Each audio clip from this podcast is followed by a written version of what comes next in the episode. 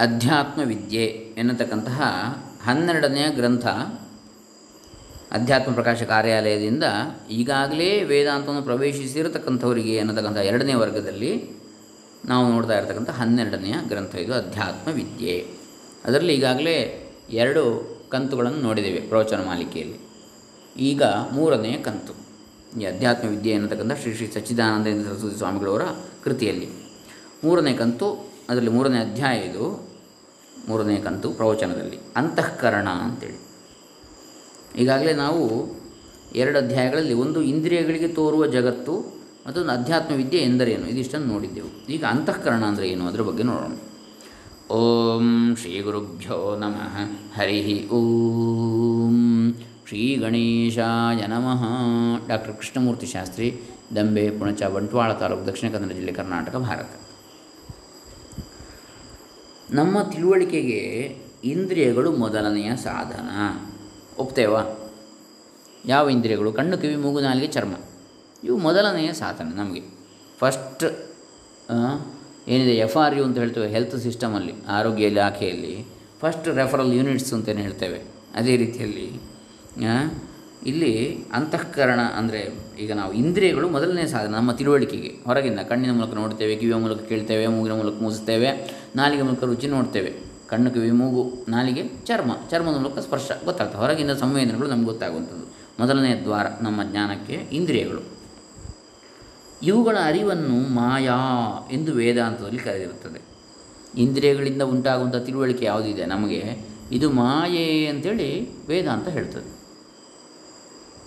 ಈ ಪ್ರತ್ಯಕ್ಷ ಸಂವೇದನೆಗಳೆಲ್ಲ ಇಂದ್ರಿಯಕ್ಕೆ ತಿಳಿಯುವಂಥದ್ದು. ಇದೆಲ್ಲವೂ ಕೂಡ ಕೇವಲ ತೋರಿಕೆ. ಮಾಯೆ. ಮಾಯಾ ಎಂದದ್ದಕ್ಕೆ ಇಂದ್ರಿಯಗಳು ಏನನ್ನೂ ತಿಳಿಸಿಕೊಡುವುದೇ ಇಲ್ಲವೆಂದೇನೂ ಅಭಿಪ್ರಾಯ ಅಲ್ಲ. ಮಾಯೆ ಅಂತ ಹೇಳಿದರೆ ಏನು? ನಮ್ಮ ಕನ್ನಡದಲ್ಲಿ ರೂಢಿಯಲ್ಲಿ ಬಂದರೂ ಅದು ಮಾಯೆ ಮಾರ್ರೆ. ಖಾಲಿ.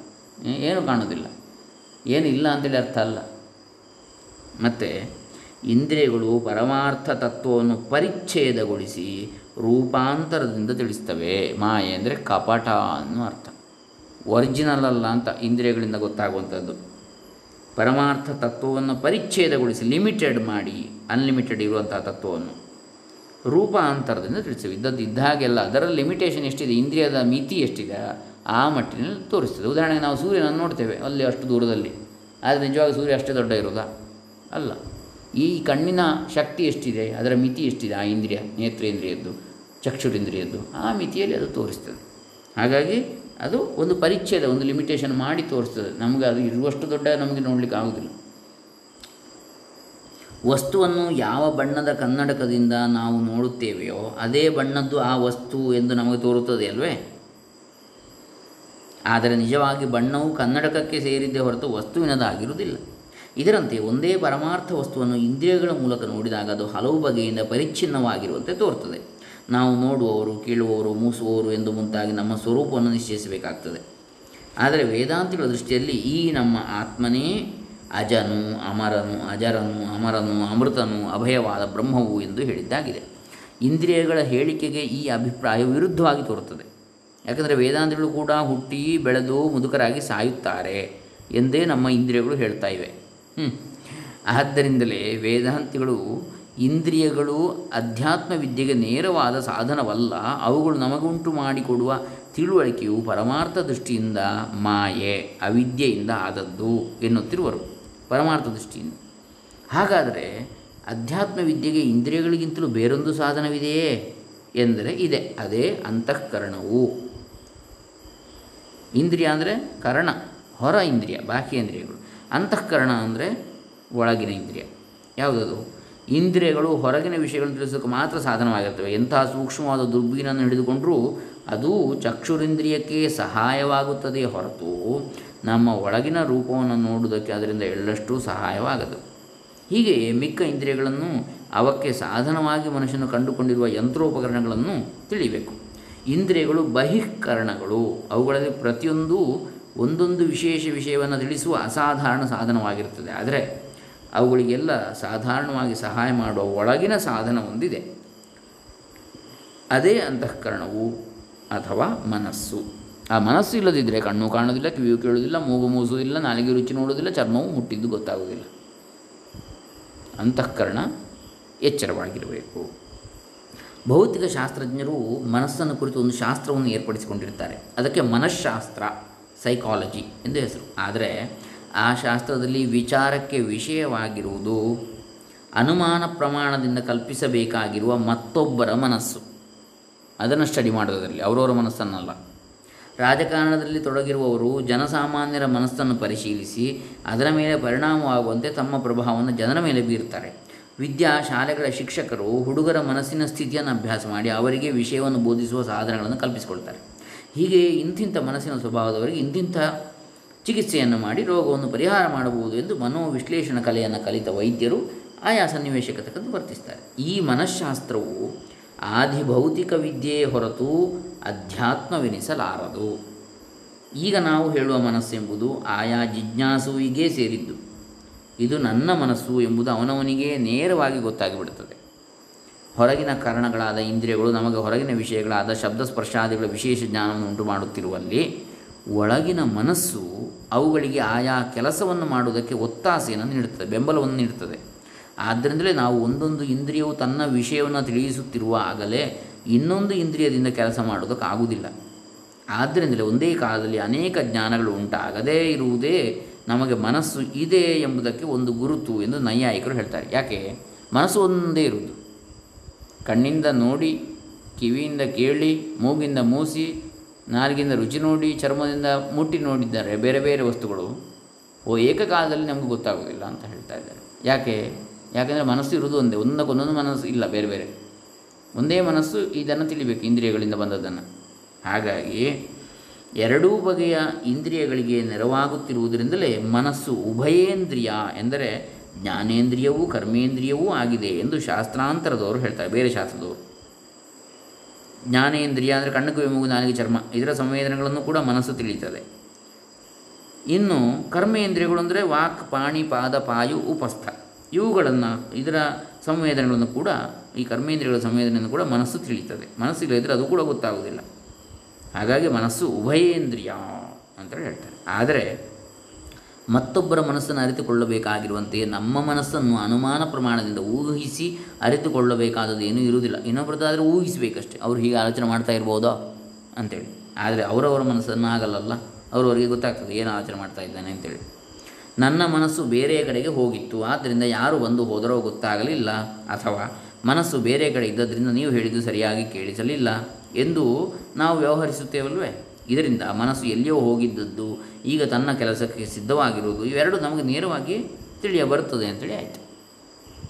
ಈ ಅಂತಃಕರಣವು ಒಳಗೆ ಇದ್ದುಕೊಂಡು ಇಂದ್ರಿಯಗಳು ತನಗೆ ಕೊಟ್ಟ ವರದಿಯನ್ನು ಹೊಂದುಗೆ ಮಾಡಿ ಇಂಥದ್ದು ಇಂಥದ್ದೆಂದು ಗೊತ್ತು ಮಾಡುವುದರಿಂದ ಇಂದ್ರಿಯಗಳಿಗೆ ಸಹಾಯ ಮಾಡಬಲ್ಲ ಸಾಧನ ಮಾತ್ರ ಎಂದು ತಟ್ಟನೆ ತೋರಬಹುದು.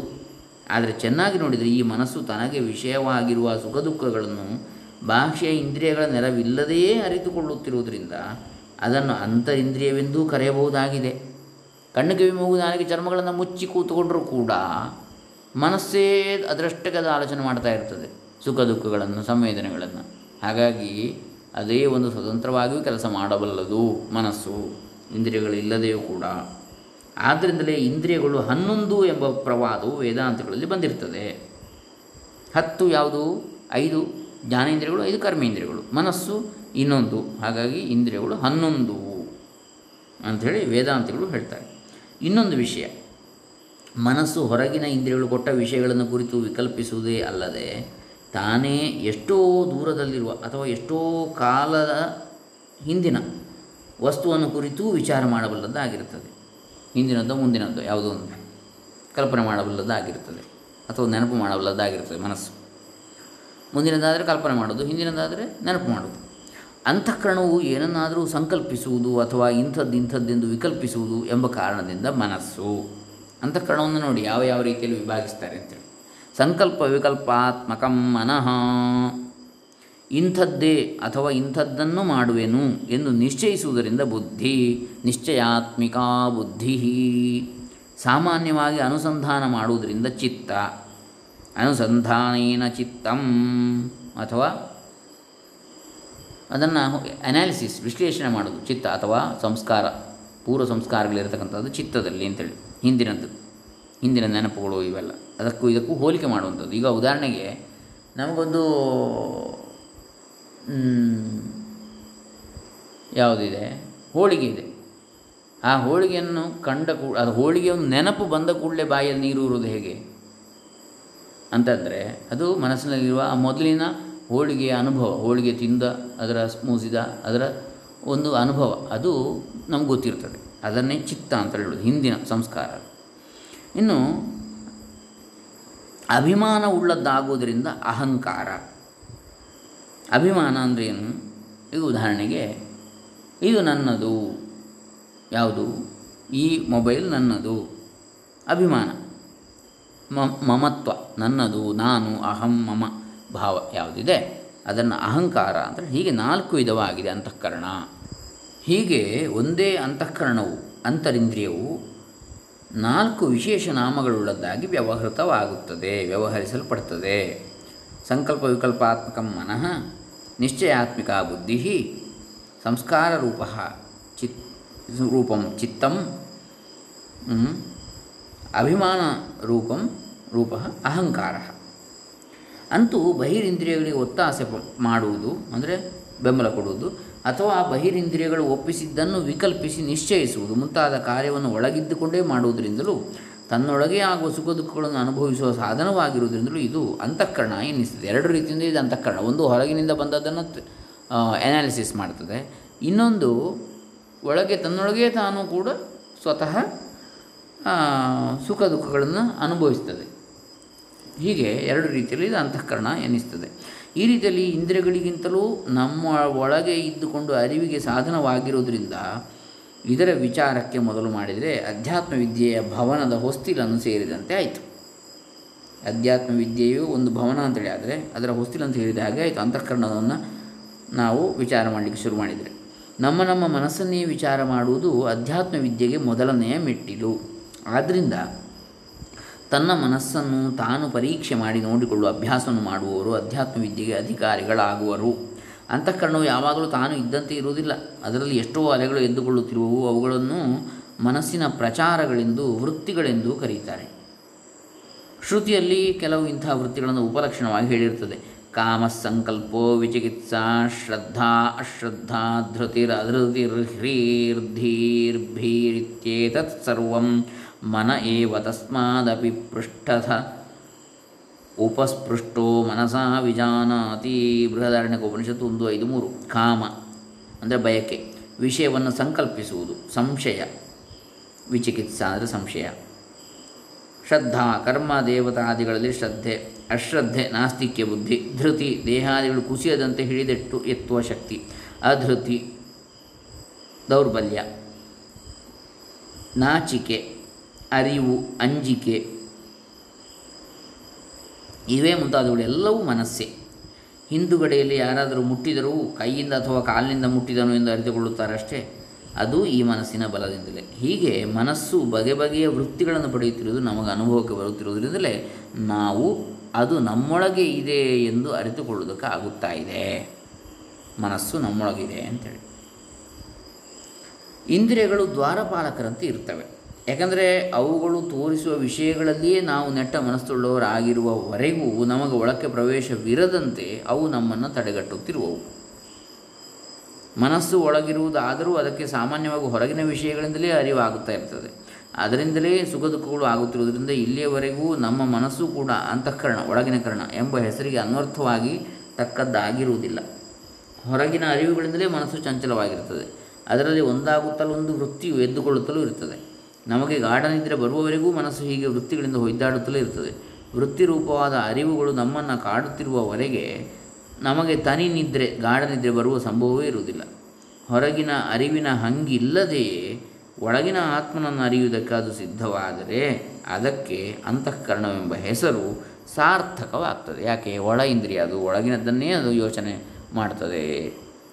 ಆತ್ಮನನ್ನು ಕುರಿತಾಗಿ. ಆವಾಗ ಅದು ಅಂತಃಕರಣ ಎನ್ನುವುದು ಸಾರ್ಥಕ ಅದಕ್ಕೆ ಹೆಸರು ಇಲ್ಲದಿದ್ದರೆ ಹೊರಗಿಂದಲೇ ಈಗ ಬಹಿಕರಣದ ಹಾಗೆ ಅದು. ಹೊರಗಿನ ಬಂದದನ್ನೇ ತಗೊಳ್ಳೋದು ಹಾಗಾಗಿ ವಿವೇಕಾನಂದರು ಕೂಡ ಹೇಳಿದ್ದು ಶಿಕ್ಷಣ ಅಂತ ಹೇಳಿದರೆ ಹೊರಗಿಂದ ಒಳಗೆ ಬರುವಂಥದ್ದಲ್ಲ, ಒಳಗಿಂದ ಹೊರಕ್ಕೆ ಬರುವಂಥದ್ದೇ ಶಿಕ್ಷಣ ನಿಜವಾದ್ದು ಅಂತೇಳಿ. ಆಗಲೇ ಅದು ಅಧ್ಯಾತ್ಮ ವಿದ್ಯೆಗೆ ಸಜ್ಜಾಗ್ತದೆ. ಇದು ಹೇಗೆ ಎಂಬುದನ್ನು ಇನ್ನೂ ವಿಚಾರ ಮಾಡಬೇಕಾಗಿದೆ ಅಂಥೇಳಿ ಶ್ರೀ ಶ್ರೀ ಸಚ್ಚಿದಾನಂದೇಂದ್ರ ಸರಸ್ವತಿ ಸ್ವಾಮಿಗಳವರು, ಹೊಳೆ ಅಪ್ಪಣೆ ಕೊಡಿಸ್ತಾರೆ. ಅದು ಇನ್ನು ಮುಂದಿನ ಅಧ್ಯಾಯ ನಾಲ್ಕನೆಯ ಕಂತಿನಲ್ಲಿ ಪ್ರವಚನ ಮಾಲಿಕೆಯ ಈ ಅಧ್ಯಾತ್ಮ ವಿದ್ಯೆ ಅನ್ನತಕ್ಕಂಥ ಪ್ರವಚನ ಮಾಲಿಕೆಯ ನಾಲ್ಕನೇ ಕಂತು ಜ್ಞಾನ ಸಾಧನಗಳು ಅಂತೇಳಿ. ಅದನ್ನು ನಾವು ಮುಂದಿನ ಹಂತದಲ್ಲಿ ನೋಡೋಣ ನಾಲ್ಕನೇ ಕಂತಿನಲ್ಲಿ. ಹರೇ ರಾಮ, ಶ್ರೀ ಶ್ರೀ ಸಚ್ಚಿದಾನಂದೇಂದ್ರ ಸರಸ್ವತಿ ಚರಣಾರವಿಂದಾರ್ಪಿತಮಸ್ತು. ಓಂ ದತ್ಸತ್